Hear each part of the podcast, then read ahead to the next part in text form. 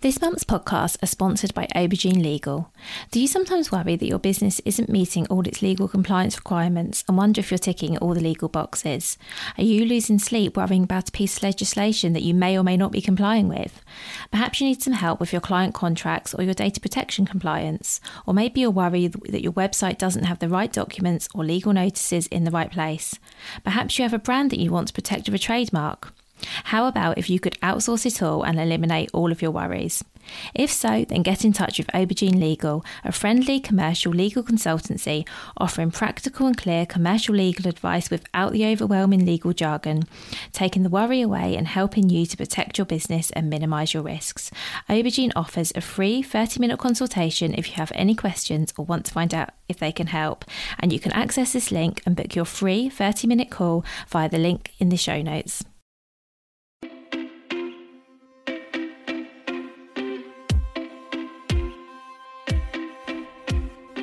Welcome to the Bring Your Product Ideas to Life podcast. Practical advice and inspiration to help you create and sell your own physical products. Here's your host, Vicky Weinberg. Hello, so, so today I'm talking to Jess Bailey from Crowdfund 360. So, Jess helps organisations run successful crowdfunding campaigns. They can bring their products to life, build their customer base with more ease. Um, I've been asked to do an episode on crowdfunding previously. Um, I know it's something that um, some of you are interested in. I personally was really fascinated by the whole thing. It's something that you can think you know something about, but I think until you've been in the shoes of someone who's actually had to run a campaign, um, you, you know, you, you don't realize what you don't know. I found this conversation super helpful. Um, I think it's a bit daunting. Um, Jess does mention a few times in the conversation she hopes she doesn't put people off. Um, but everything that I've learned from Jess, I do think it sounds like a wonderful way of getting validation for your product idea, getting some early feedback, um, and some early support. Um, you know, I talk a lot about validating your ideas, um, and it's Jess talks about a strategy for a really early on crowdfunding campaign where you can do just that, just get some validation and some feedback on your initial product idea. And then, of course, you can also use crowdfunding campaigns to get financial support to help you actually create your product. Um, there's so much more involved than I ever even considered. Um, so this is quite a long conversation, um, but I think if crowdfunding is something you've even briefly just thought, or oh, I wonder if that could work, this is so worth a listen because Jess really kindly shares so much information and advice and examples of how to create a crowdfunding campaign that's super successful. So I really hope you enjoy this conversation. So, hi, Jess. Thank you so much for being here. Thank you very much for having me. So, can we start with you give an introduction to yourself, to Crowdfund 360, and give us an overview of what you do, please? Yeah, sure. So, I founded Crowdfund 360 in the end of 2016. And basically, what we do is help organizations run successful crowdfunding campaigns. So, I usually say it's like Netflix doesn't help filmmakers make binge worthy TV series, they're just very happy to host them on their platform it's the same with crowdfunding platforms. Crowdfunding platforms themselves don't really help to make crowdfunding campaigns a success. They go for quantity over quality. So, what we do is we help people running their crowdfunding campaigns really work out what that story is, who their target market is, what is the strategy and psychology behind it, and then all the marketing that goes along with it, too. That's amazing. Thank you. So we're going to start right from the very beginning, if that's okay. And, can you please give us an introduction? I feel lots of people know what it is, but just to be ever so clear, can you tell us what crowdfunding is, please? Yeah, so crowdfunding is the process of funding a particular project with a particular funding goal from as many people as possible in a particular time frame and again that time frame is so important because we all have that friend that's like i'll give you money next week i'll give you money next week and then next week never actually happens. So having that defined time really makes sure that people give now. It brings you know the excitement to it over that campaign period. And crowdfunding as i'm sure you know is so intense and i'm sure we'll go into that a bit later on anyway that really having it in a time period means you focus all of your time on it right then and then that's it. Amazing, thank you. So, as you know, this podcast is about um, creating physical products, and that's what we focus on. So, I guess, like in in with that lens, when might someone look to use crowdfunding? Um, it, you know, perhaps if they if they run a products business or they've got an idea, when is when is the the time that they might think, okay, crowdfunding could be an option for me? So, there's quite a few different times that you could think about crowdfunding in the earliest point, I'd say it's when you've really got that coherent idea, but you're looking for market research and validation. So the money, therefore, is kind of like less important, but it's actually looking to see whether your target market is the right target market and whether or not they actually want the product as it is, and using crowdfunding to let them help you pivot so that you create the best product possible. That's really interesting what you've just said. Then, sorry to interrupt, Jess, about the money. So, it might be that if you were looking for validation for a product, might it be that you might not have as you know such a high um, monetary amount you were looking for if you were if you were you know if you perhaps of course you might need you know the investment's going to be helpful but if it was more about the validation um, are there different ways to approach it i guess is the question i'm trying to ask yeah at this early stage your target would be super low and you'd be much more along the lines of you know smaller pledges like one to five pounds or something about you know would you be interested to buy this at some point when it's you know later on in the future you know five pounds to have a say in the colors that we create this product in something like that so that you're really giving people a voice in helping you shape the product. That's the earliest stage that you'd want to crowdfund. And yeah, like you, you said, it's it's not about the money.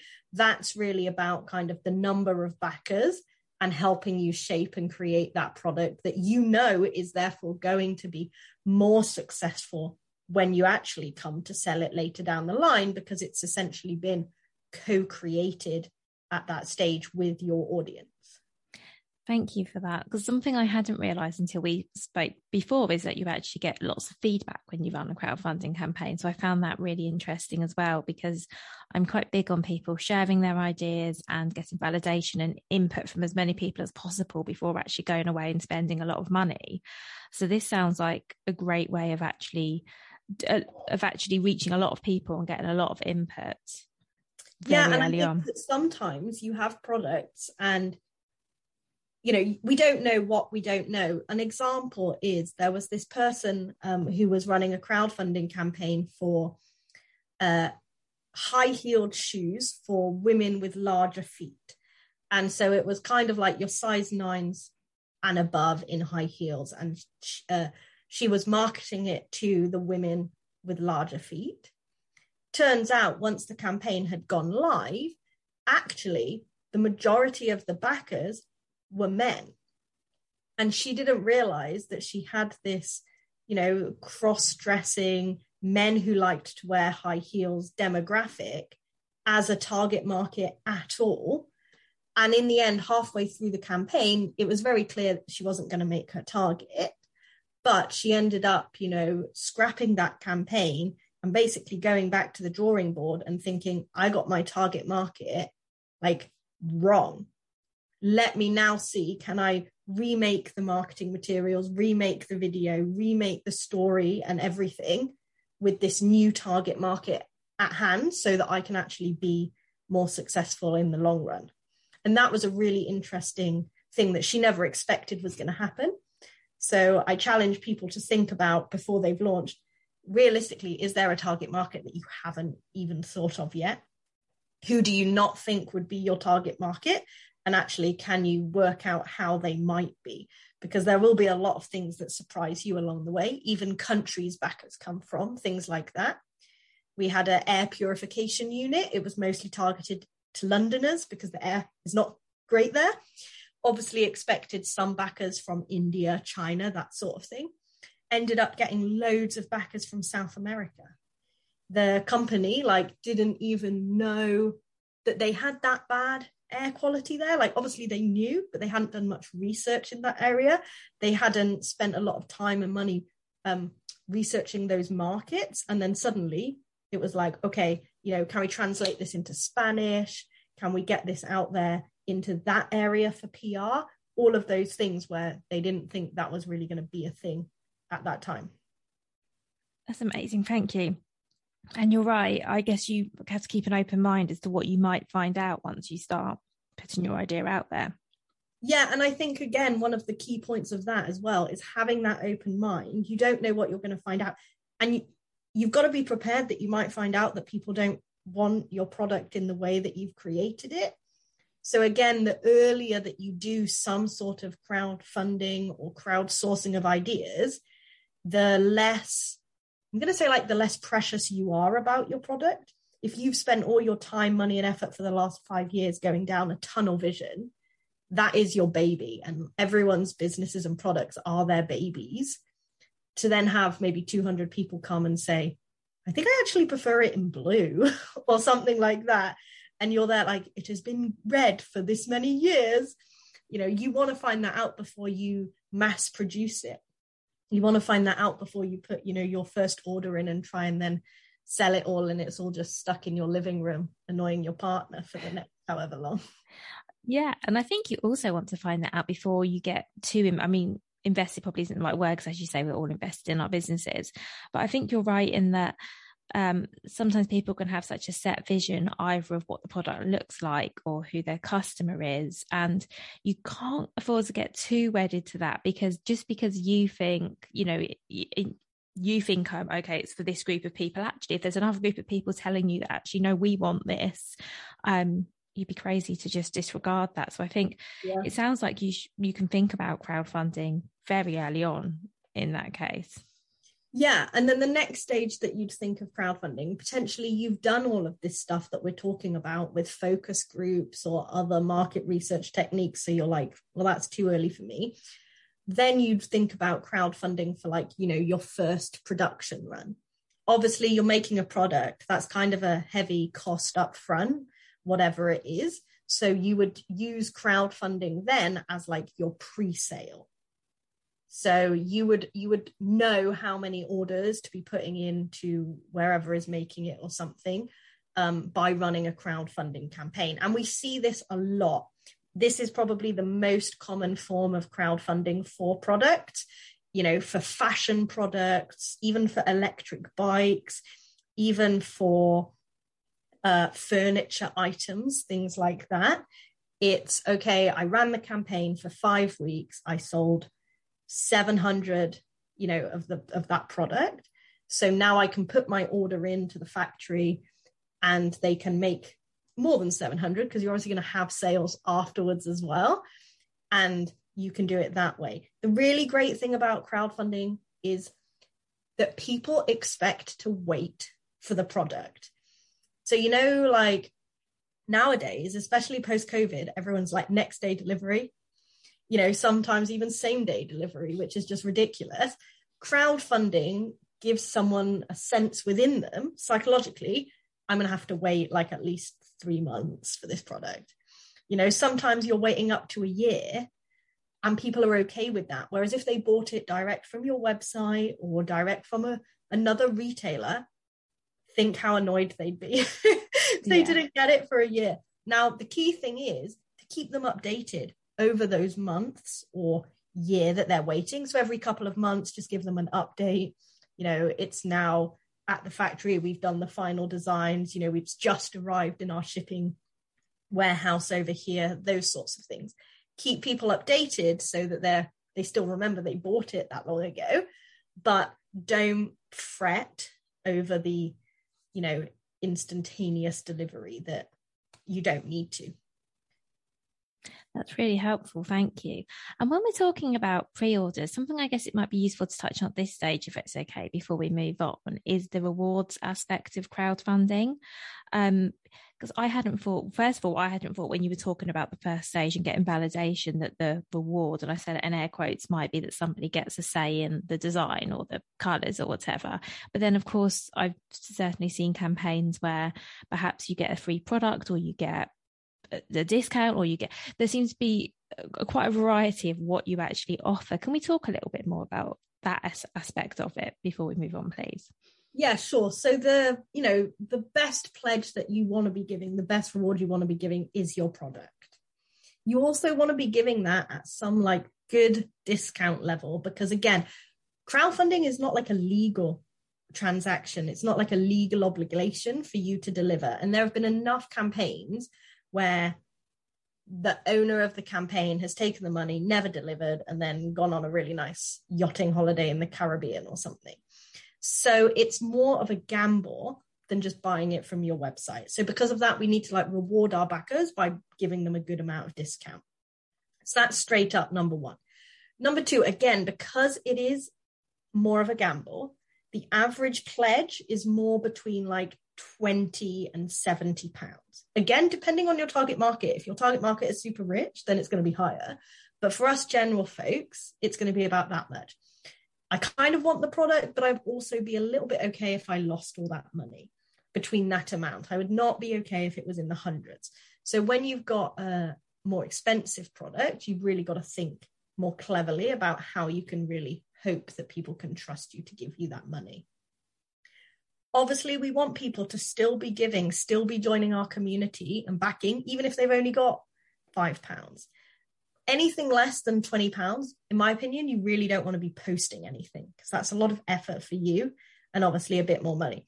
So, thinking about for those ones, what kind of digital PDF, digital download, digital resources that are related to your product that you could give. So, for example, if it's like um, if it was a sustainable fashion company, then it could be just like a PDF of you know different swimsuits to you know um, support different body shapes or different sport activities.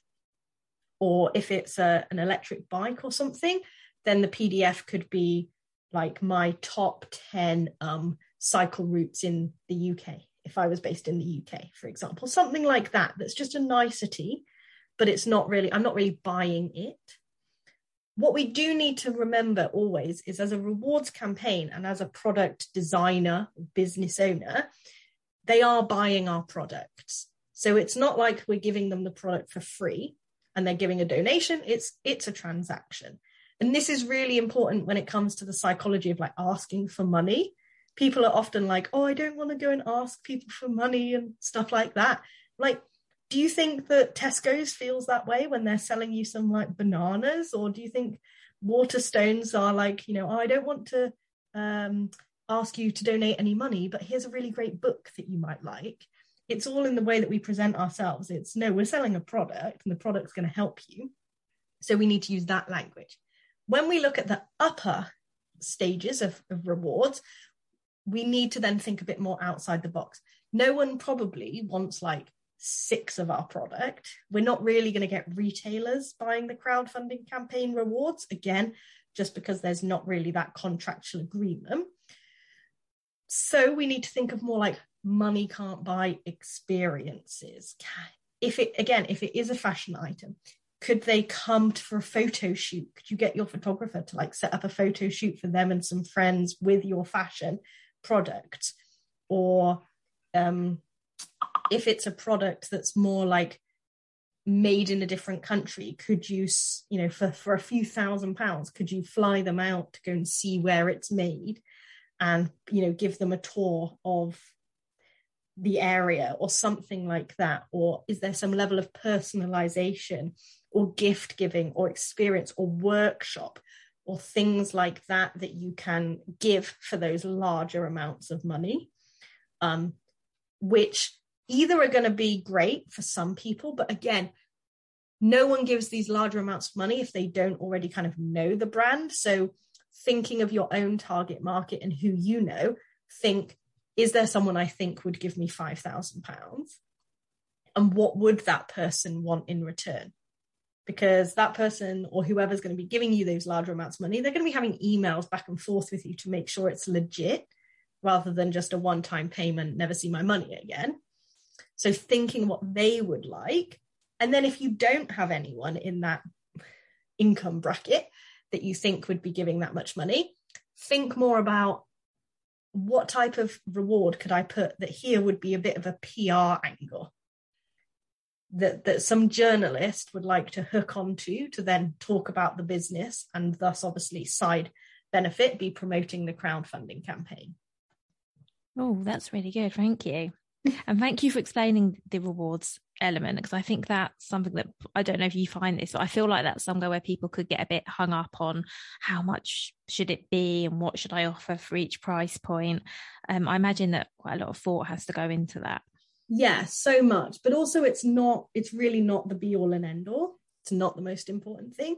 What I would say is like stay away from boring things. Okay. No one wants another mug. No one wants another tote bag. No one wants a hoodie with your brand name on it if your brand name is not recognizable.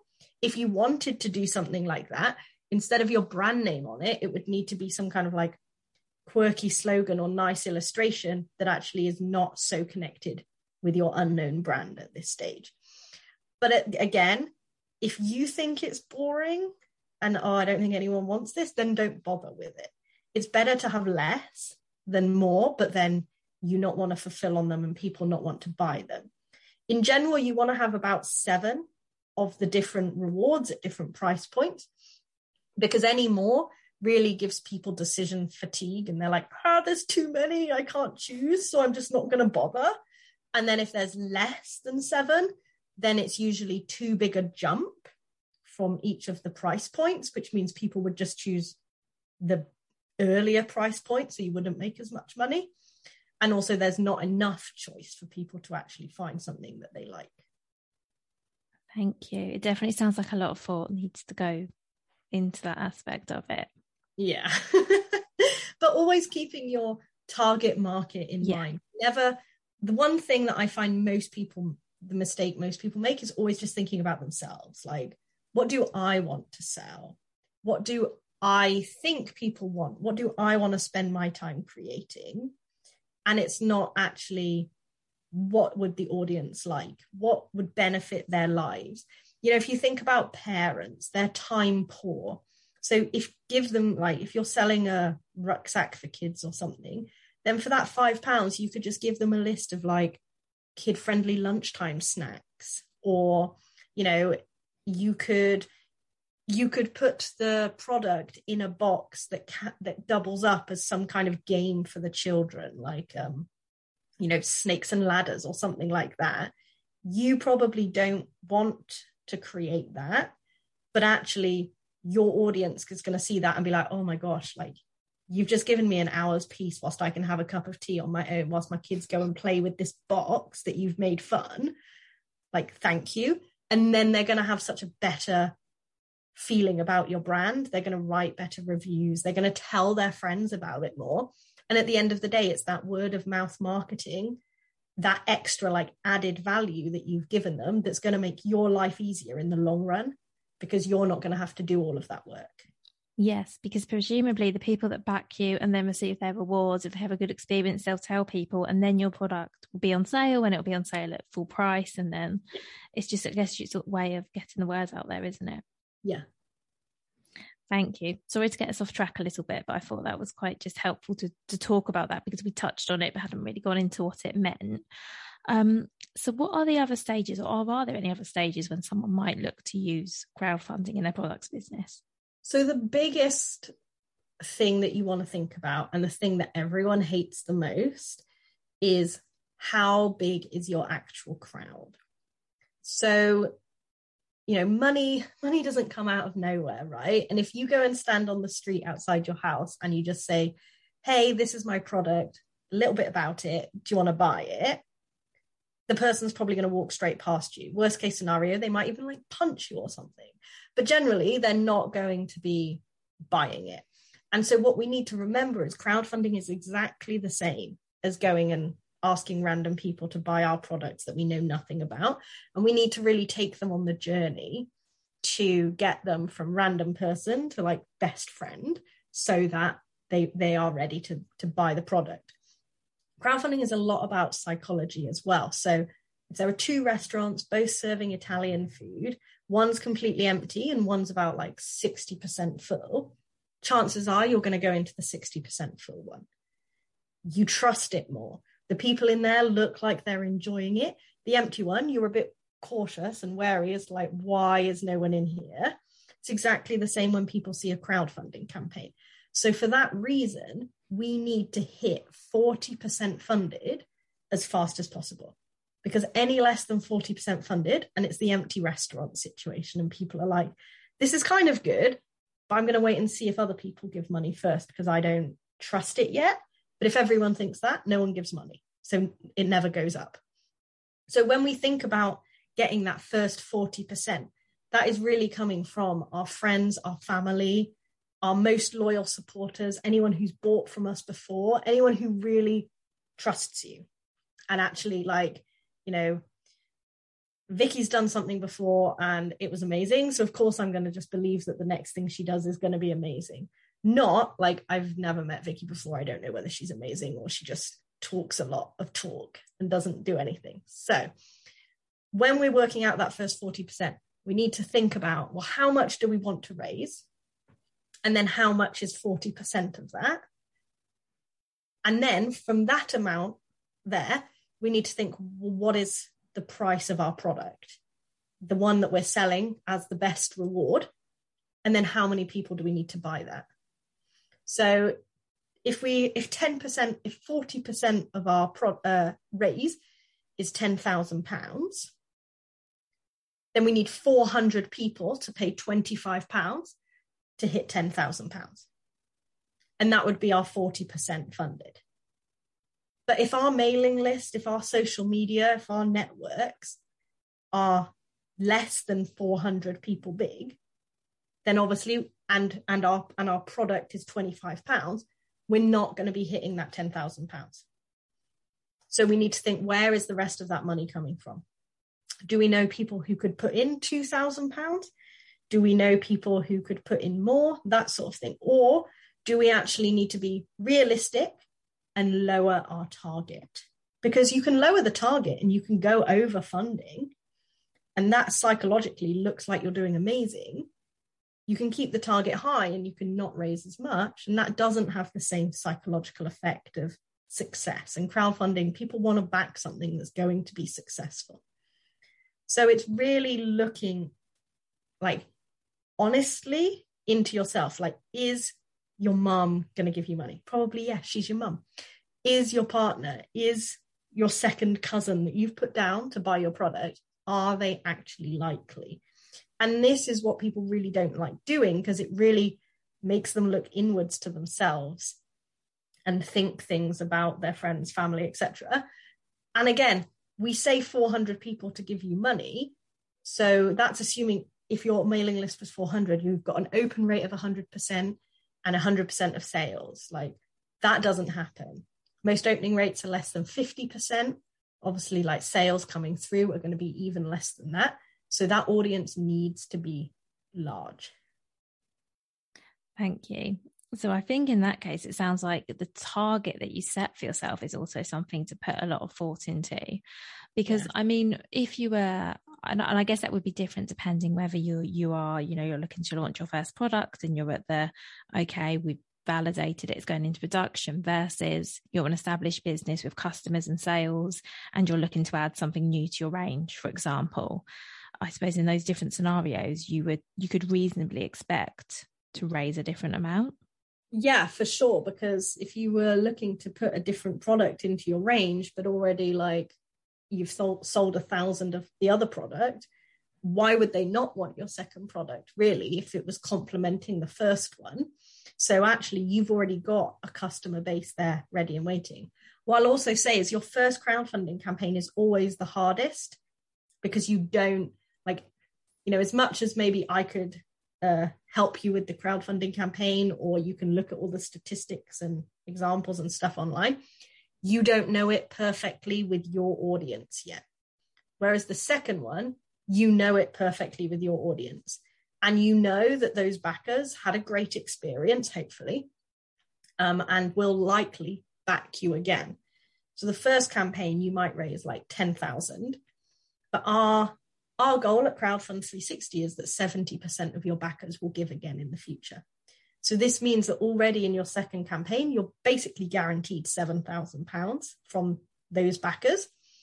Plus, in the six months or year that's passed since that first campaign, you'll obviously have grown your mailing lists, grown your social media, got PR, have more brand awareness, learned so much more things, which will only then benefit that campaign as a whole as well. And having run my business now since the end of 2016, we're really seeing people come back again and again to run second, third, fourth crowdfunding campaigns because they can see that it works.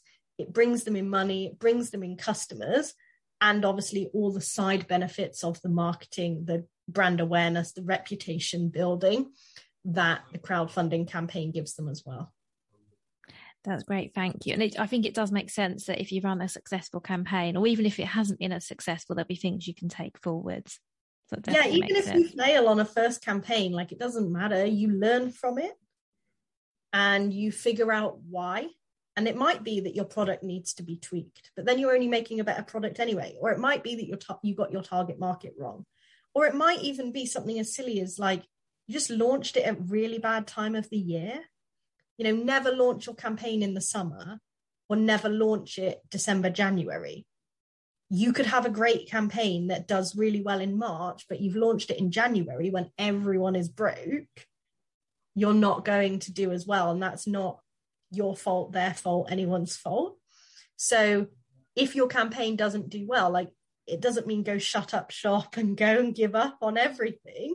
It actually means sit down and have a look at what didn't work well and tweak it for the next time. Yes. I've got so many questions in my head at the moment, Jess. I, the more we talk, the more I realise there's more to it. Um, and so don't get yeah. me wrong, I certainly always thought that it would be, you know, there's a lot to think about. But there's even more than I had considered. That's a great tip on timing. Um, what I'm thinking about now is audience and how the importance of an audience. Um, and I guess what might be good to cover is how to get apart from you know your friend your family your partner what other things you can do to sort of get word out about your campaign because hopefully you've done some work in advance and you've queued up your mum and some friends and people who can who can you know get the ball rolling. But beyond that what can people do to get the words out about their campaigns? Because i'm assuming you, you just want it in front of us in front of as many people as possible um, but particularly if you're in the very early stages of your business what are some ways you can do that yeah, I think the key things are like figuring this out as early as possible. But throughout the whole thing is really knowing who your target audience are. Where do they hang out online, offline? What content do they consume? And what time of day or the week are they available to be seeing it? And the reason I say this is because yes, you want as many people as possible to be seeing it, but you want as many people as possible in your demographic. Like yeah. when when a crowdfunding campaign comes, you've got five weeks to make money. So five weeks is the best length for a crowdfunding campaign. Now you don't want to be doing anything in that five weeks that doesn't bring you in money that you know is going to work. So before the campaign launches, we want to do all of the preparation things. Like, okay, let's test like does my target audience respond well to video? Does my target audience respond well to a podcast? Does my target audience respond well to a blog article? I want to be doing that before launching the campaign so that I, when when I look at the data and the analytics of it, I can be like, okay, that video did not do well. I'm not going to go and spend 10 hours making videos during my campaign because that's 10 hours that I could be spending you know, talking on podcasts because they did really well, or writing blog articles because they did really well. So, what we have to think as early as possible is realistically honing it down as much as possible. Who is this person I'm selling to? You know, if I was selling some crystals, you know, you have to be very stereotypical. Stereotypically, if I'm selling crystals, am I selling it to men? No am I selling it to, you know, let's say like women in high powered corporate jobs that are really busy? Probably not. So, who am I selling it to? If I'm selling something to parents, because it's for kids, I'm not posting during like school drop off and pickup times, or I'm not posting during like meal or bath times. I'm posting when I probably am aware that that parent has sat down and is on their phone and is not going to be interrupted for a while.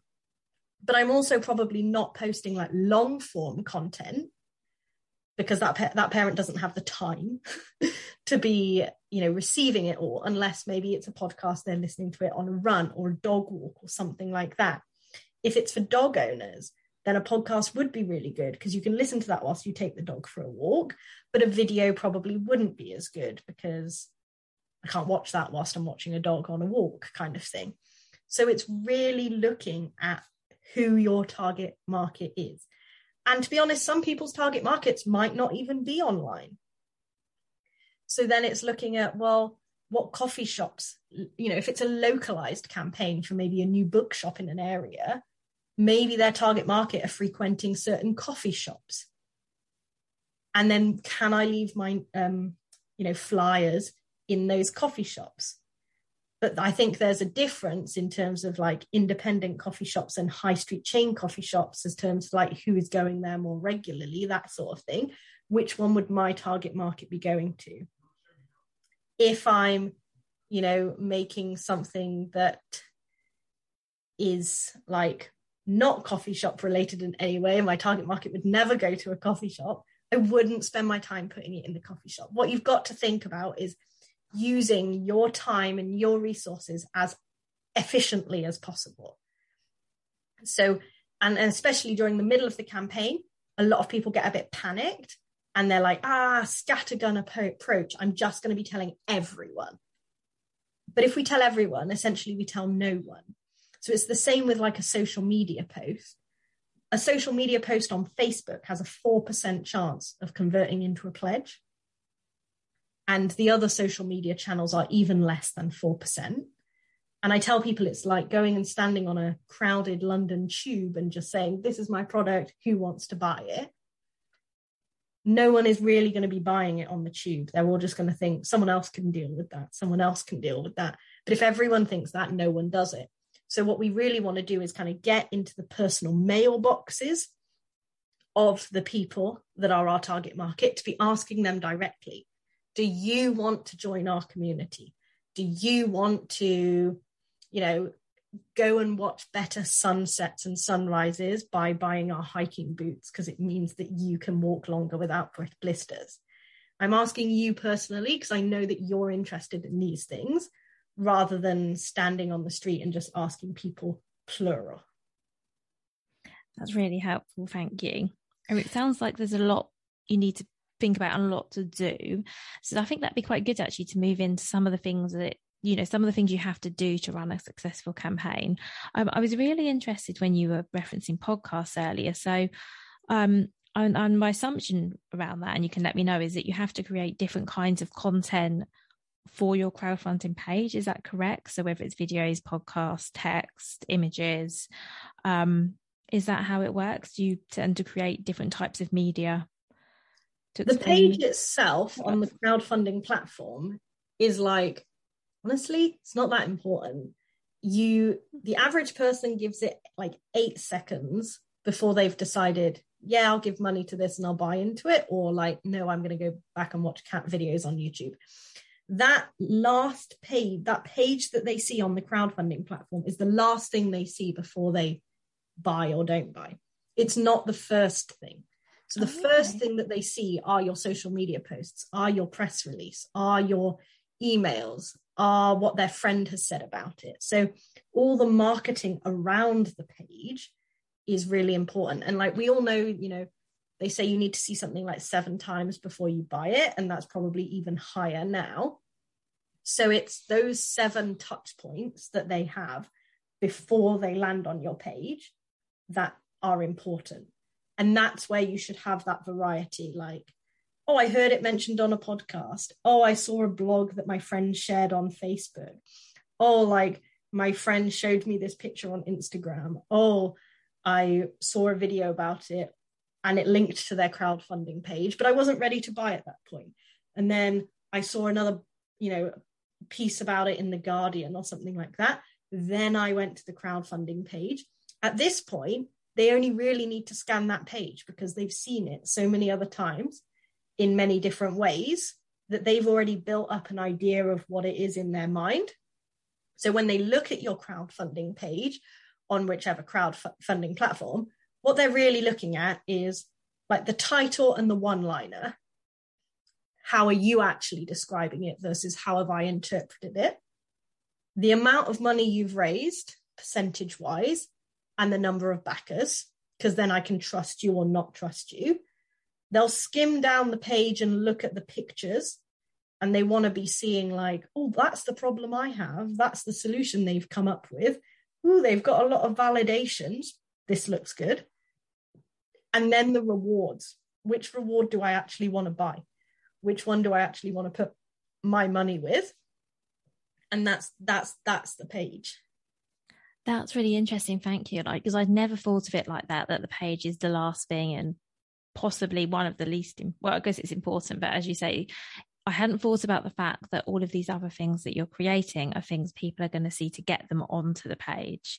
That's so interesting because I was coming at it from the other way.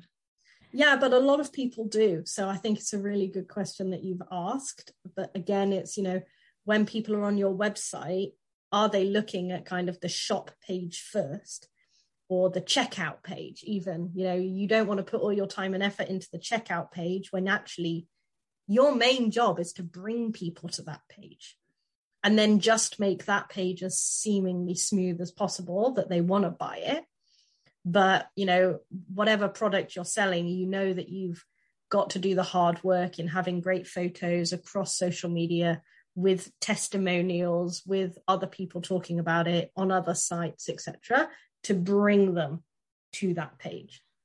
That makes so much sense because I think you're right. I mean, just from my own experience, if I've gone to a crowdfunding page, I'm at least probably more than 50% there already. Um, if I've actually bothered to go and take a look, unless it's, you know, something someone's asked you to look at. Yeah. Yeah, of interest. But generally, the... you've got a fair bit of intent, haven't you, if you actually make it to the page? Yeah, and I think one of the other key things that you've just mentioned there, like, yeah, you're over 50% if you've gone and clicked on the page in the first place, is also as the campaign owner, you've got to make it as easy as possible for the person to get to the page. So, you know, that's why Instagram does not work to bring in money because it's all like link in bio. Realistically, how many of us can be bothered to go to click on that person's page, to then click on the link in bio, to then go to that page? When realistically all we came on Instagram like to look at nice pretty pictures and videos of dogs or whatever. Whereas on Facebook, this is why Facebook still does better than Instagram, you can put that link in the post.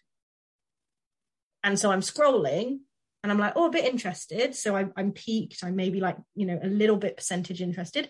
I can easily click on it. But what we don't want is any kind of like roundabouts and everything to be able to get someone to give you money. We have to make it as easy as possible for them. Thank you. And while we're talking about the pages, it might be a good point to touch on crowdfunding platforms and any thoughts you have here around. And I don't know whether you want to or whether you're able to talk about specific platforms or not, and it's fine either way, but just anything for people to think about when they're considering which platform to use would be really helpful. Yeah, sure. So I'm independent of platforms. So all of my advice is like non biased to any platforms or whatever. Choosing your platform is not the end of the world, but it also can be like small things that can help you.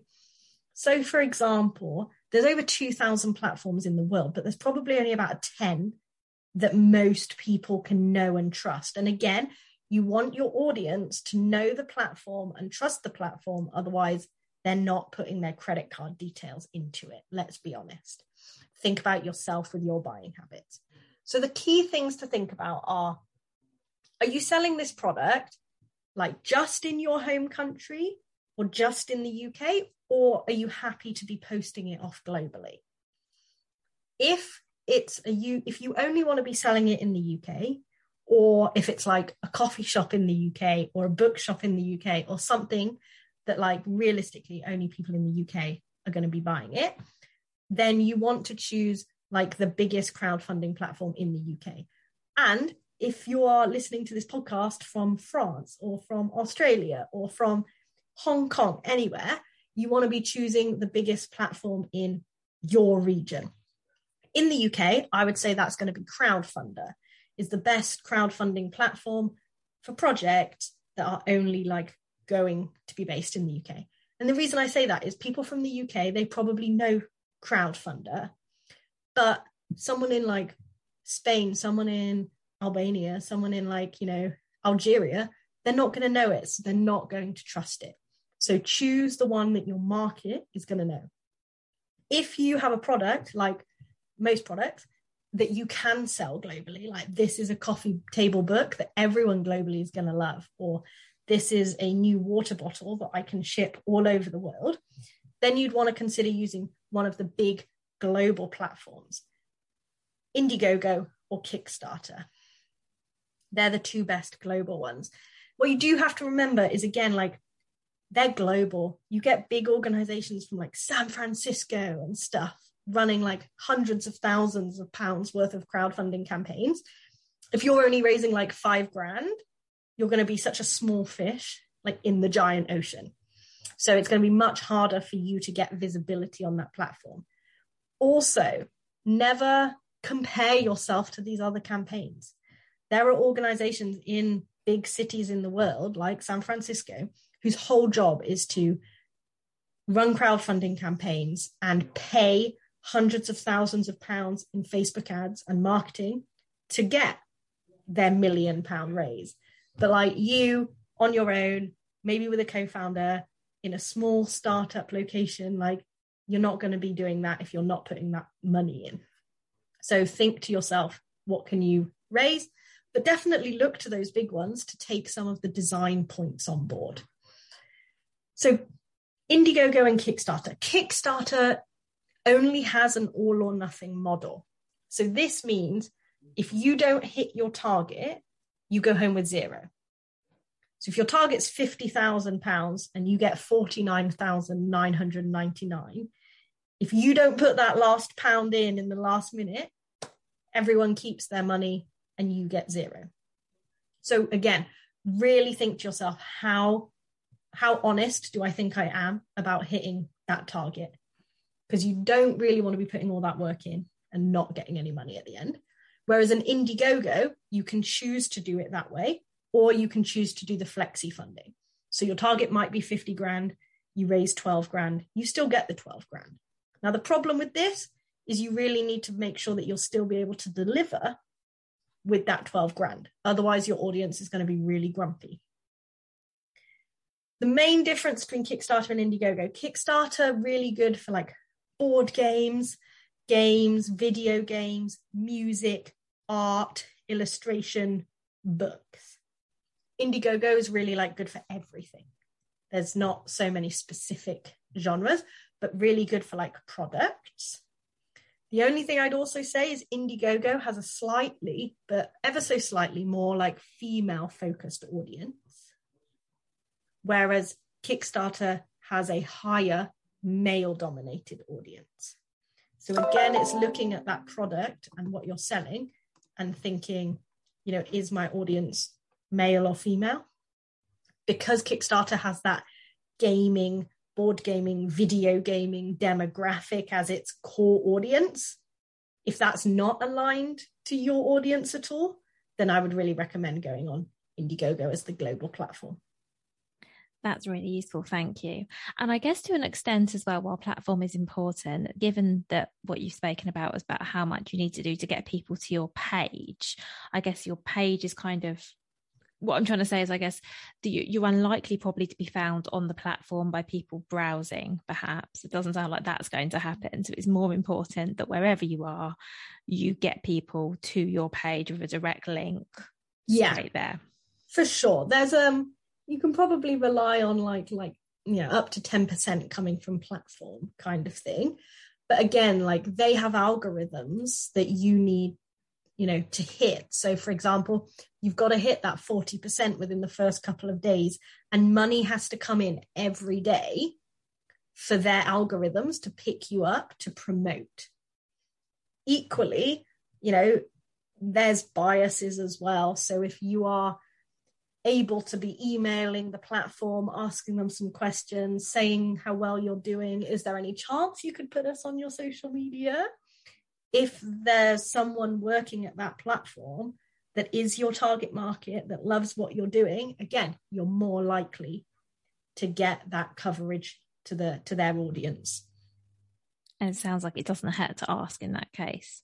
Yeah, it doesn't hurt to ask. It's just again, it's about asking the right person. So use LinkedIn, use these platforms pages to find out, let's say, for example, who working there has a side hustle about sustainable jewelry and like lo and behold your business that you're crowdfunding for your product is like a sustainable accessory so therefore you're not competing with them but they'd like probably your product yeah that's really helpful it sounds like there's a lot of research that goes into getting this right yeah we always recommend a minimum of eight weeks in prep but that is like eight weeks intense prep and then the five week campaign. All the hard work comes before you click launch button because once you click launch button, it's essentially like being on a roller coaster. You have to do a lot of preparation yourself psychologically to like, you know, get over your fear of heights, get over a fear of roller coasters to get on the roller coaster. But once you're on the roller coaster and you're strapped in, you can't get off, right? You suck it up and you have to be on the roller coaster whether you like it or not. But it's all the hard work beforehand could make that an enjoyable ride on a roller coaster or a few minutes of actual hell. That's useful. Thank you. I like the analogy as well. Thank you. So we've spoken a bit about the benefits of crowdfunding. Are there any potential downsides we should be aware of? Yeah, there are. With everything, it's not, you know, a wonderful thing in its entirety. Um, one of the downfalls is obviously like failing. You know, crowdfunding platforms have great SEO. If your campaign fails, it's going to be there. It's probably going to be higher than your website for quite a while. So it's looking at, you know, learning from that failure and making a better campaign second, or learning from that failure, but like updating and keeping people communicated with as to like why it failed, what you've learned from it, why you're never doing it again, and you've chosen another option. You can't have too many failures. You fail once, you learn from it, you try again. Could fail a second time, you learn from that, you try again. You fail a third time, your audience is going to be like, oh my God, like, why are you not learning? Why do you keep trying this? You know, you don't want your whole first page of Google search to be you with failed crowdfunding campaigns on different platforms and then your own website to be on a second page. So that's one of the biggest things.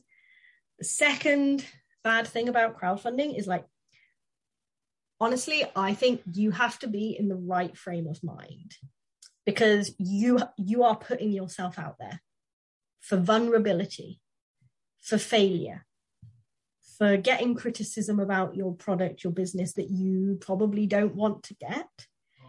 If you haven't set your mind up in the right way beforehand, and if you're not open to these things, it's going to backfire on you because your audience and you are going to clash like this. And that clash could be quite public on like Facebook comments or, you know, with journalists when they're interviewing you about things or something. Also, I think you really need to have a great poker face because that third week of the campaign is the hardest. It's not new and exciting anymore, and it's not urgent to give right now. So the third week is like the bleak week where money really struggles to come in. But you have to maintain that like positive, upbeat, you know, we're going to make it attitude because if you start doubting it, everyone else will start doubting it. And if you start like, I once had a client that made a tweet that was like, Oh, I hate it when people say they're going to give and they don't give. Like, who are these people? They're not my real friends.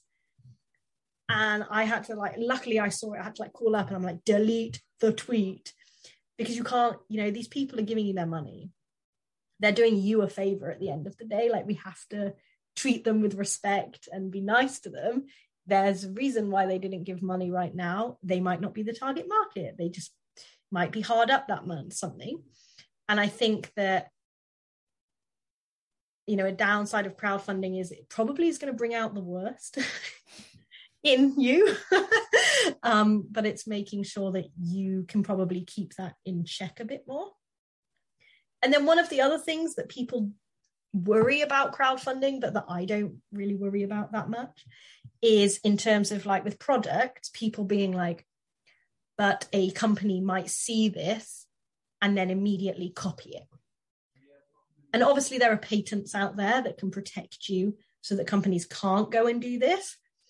Um, but at the end of the day, like, yes, people are buying your product, but they're really also buying you and your story because chances are, like, product, they're not that wholly unique. There are, there's one every so often that's like revolutionary, but most of them are like a tweak on something that you could buy from a big business in some way.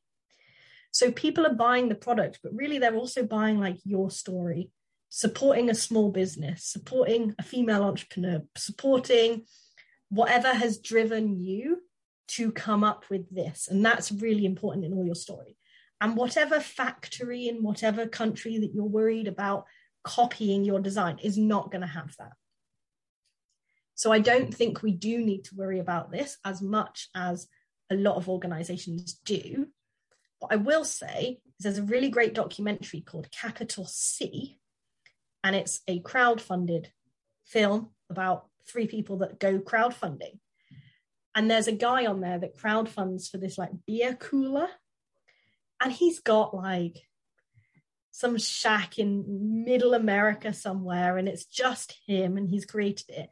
And then Urban Outfitters see it and rip him off. And Urban Outfitters create one, which is the biggest fear of, you know, all of these people creating product And in the end, he's like, no, I can't afford a lawyer to take down Urban Outfitters. Who am I? I'm just a guy, kind of thing.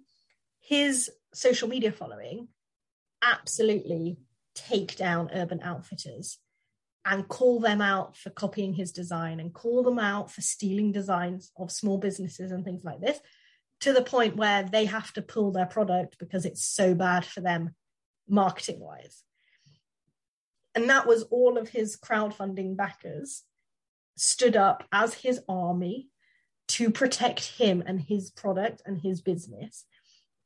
And I think that whilst we worry about the downfalls of the crowdfunding and we think crowdfunding great money that sort of thing it really does bring us so much more and that so much more could be you know 3000 people telling whatever big company off for ripping your design off and having your back for you and i think it's that thing that my opinion like makes crowdfunding like a little bit addictive it's when that first pledge comes from someone you don't know my clients usually ring me up and they're like, do you know this person? This is their name. They've bought my product. Who are they? And I'm like, well, that's the whole point of crowdfunding. We're going to get hundreds of those. And it's that moment where it stops being your friends, your family, your mom, your partners, and starts being, I don't know these people. I've never even been to this country and this person's given me money. They've written great comments. They're supporting what I'm doing and there's now 50 there's now 100 there's now 300 like oh my gosh this is crazy and it's that feeling that i think makes crowdfunding like addictive and people come back again yeah no that is amazing and i think it's the same when you when you sell pro- products as well is that the first time someone buys you don't know who they are you know they're not your mum or your friend and you're like wow how did they find and they like it and they leave a review and yeah I can see that. And also, I just want to add that if anyone is still worried about, you know, being ripped off, um, there was an episode very recently, I forget the number, I'll link in the show notes, but I did an episode about patenting and copyright. So that's a good one to listen to if you still need a little bit of reassurance there, I think. Yeah. Um, let's talk a little bit. I'm keeping an eye on time, Jess, with so much to cover, isn't there? Um, one thing I think it'd be definitely worth us talking about is any common misconceptions about crowdfunding that you'd like to address here. So, anything you'd like to set straight or just make people aware of that they may not have considered or just might not know? So, I think like I feel like I've probably put people off a lot in this podcast already with the misconceptions because no. I get so frustrated. But like common misconception, like money doesn't grow on trees. It is not easier to crowdfund than it is to sell a product or to get an investor or to you know get money any other way no one wakes up in the morning and thinks i'm going to go find a product that i don't even know that exists or that i need from a business i've never heard of before and just go give them like 50 quid. Literally no one thinks that when they wake up in the morning. And it's no different with crowdfunding. The second thing is crowdfunding. It's two words. Funding yes that's the bit that's always on people's minds but crowd comes before funding and it does. You have to build the crowd before you launch the campaign. On my website i have a form. Anyone interested in crowdfunding they need to fill it in Oh, i ask them how much they want to raise and what it's for and i ask them like how big's their mailing list how big's their social media and from that i can pretty much work out how much they're likely to raise and 70% of the time, it's nowhere near how much they want. And you have to put the work in to build the crowd. And again, that is the most boring and time consuming bit. It's not making fun pictures on Canva or making videos or setting up photo shoots. It's sitting down with an Excel spreadsheet and working out who have you ever met in your life? What are they all doing now? How can those things help you? Who your target market is? where are they hanging out what content do they like and if your target market is so different from you that's going to be hard you know you might not want to watch youtube videos but your target market does so you're going to have to go and watch them and figure out what's great about them in your target market's mind and how you can recreate them and all of those things and a lot of people don't like doing that crowd building but it is the absolute success factor in crowdfunding. My my most read article is how to read a how to raise a million pounds from mailing list of zero. It's most read article. And the first line says you can't. You have to build a mailing list. But that's the thing. So many people think that money is just going to come at them when they do this.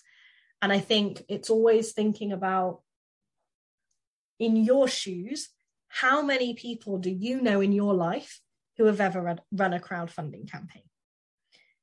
And how many of them did you actually give money to? Or how many of them did you actually share on your social media or with your friends? And chances are it's not that high. and so it's making sure that you understand that that is the same for everyone else. And they're not going to be rushing to share your campaign, rushing to give you money, that sort of thing they're going to be feeling the same way you felt when when you were asked by your friends and that sort of thing those are the biggest misconceptions Perfect, thank you. And then one of the final things I just wanted to talk about was the time needed to run the campaign, because I think that's not that we're trying to put people off here. It sounds like we're on a mission to do that. I promise we're not. Um, but I think that's something else worth addressing because until I heard you speak the first time, I had absolutely no idea that it's pretty much a full time job. So, can we just touch on that quickly, please? Yeah, so it varies depending on how much you want to raise obviously if you're raising five grand or 10 grand or 50 grand or 100 grand it's going to need different amounts of time.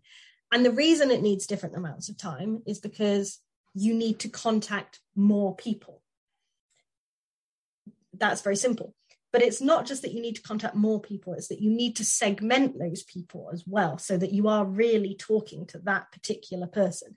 So the more people that you need to contact and the more segmented they need to be the more content you need to create, so the more time that it takes.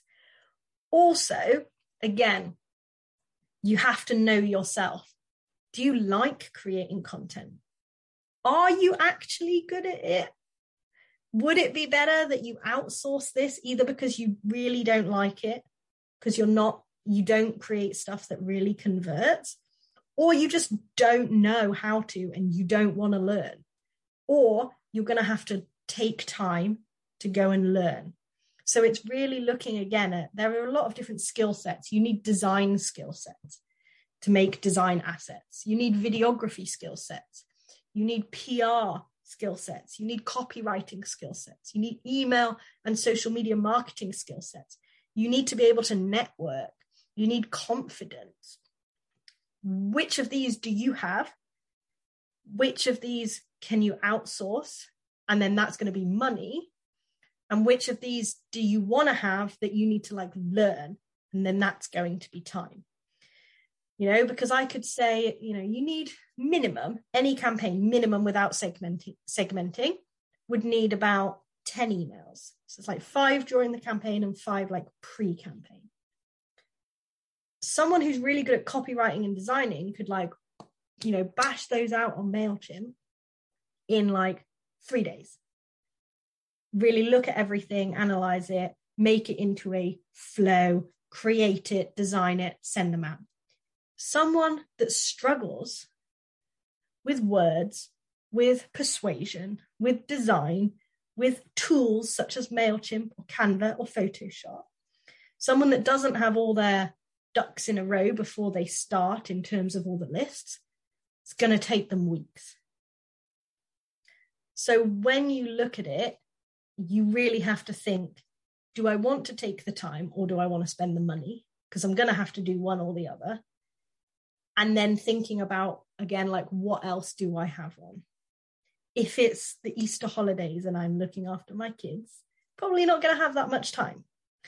If there's another big campaign happening at the same time, you're not going to have that much time. If you've still got a job or a part time job or a full time job and this is a side hustle, then it's going to take longer. But everything that you need to do for the crowdfunding campaign, you need to do for a business anyway. The only thing with the crowdfunding campaign is like it's all done at once. When we start a business, like we need PR because we need people to be aware of our brand. But there seem to be so many more important things like creating a mailing list or creating a website or selling products that sometimes you're in a business for like three years before you've even got any PR because you didn't really want to do it and you just put it on a back burner. Crowdfunding doesn't let you put anything on a back burner. It's like everything in that time frame so we have our eight week crowdfunding course and for that i always say a minimum of half a day a week but that's assuming like you're raising less than 20 grand and you already have a solid feeling about these things but in in reality no one has a solid feeling about everything so it's more like one day a week. And then there are weeks which are harder, content creation, time consuming, that sort of thing. In the last two weeks, in the run up to your launch of the campaign, it's a full time every day. Making sure you've got everything, prepping all the people beforehand. This is what I need you to do at this time, personalizing as much as possible. That's the time consuming stuff. That's really helpful. Just have an idea of what it all entails. Thank you. And so let's, you, you just touched on your course then. Um, what are some of the other ways that Crowdfund 360 can help? What kind of services do you offer and what kind of people and businesses do you work with? Yeah, so there's the eight week crowdfunding course, which is um, every week you get like a webinar. This is what you need to do this week. You get a workbook. You get every week you work on one element of the campaign and build on it over and over. By the end of the eight weeks, you're ready to launch your campaign. Before that, we also have our six week building a crowd course, because as I said, everyone hates building a crowd. And I got to the point where I was like, ah, you just need to build a crowd. Okay, fine, I'll just tell you, teach you how to do that. We also do campaign management for big campaigns looking to raise over like £50,000, where we come in as a project manager, work with the person and their team to make sure that it all goes according to plan. We also have even lower things like this, like touch points. So we just have like hourly consultations. You want to talk about crowdfunding, you're thinking about it. Great, let's have a chat. Let's take you through what needs to be done.